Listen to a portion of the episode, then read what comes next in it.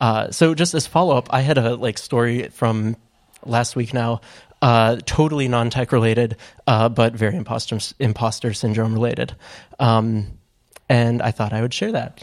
Yeah, fire it up. Let's go. All right.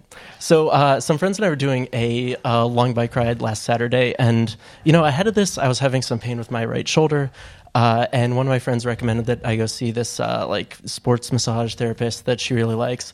Uh, and so I get to this place Thursday morning, and there's like. Uh, this is totally a new experience for me. There's like exercise equipment everywhere. There's like metal music blaring in this place. You you went to a gym. Uh, That that's called a gym. it's a new experience for me. And uh, I, you know, I get there and I walk in. I'm just like, wow, I so do not belong here. Like, this is a place for people who are like athletes and like do athletic things.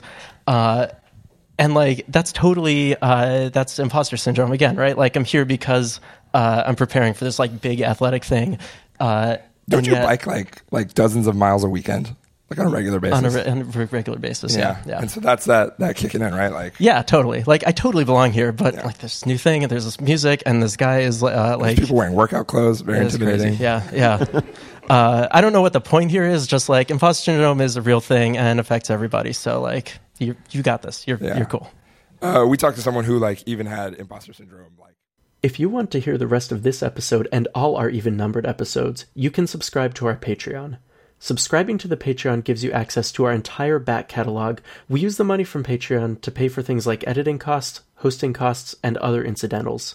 Details on how to become a supporter are in the show notes, or you can visit us at fatalerror.fm.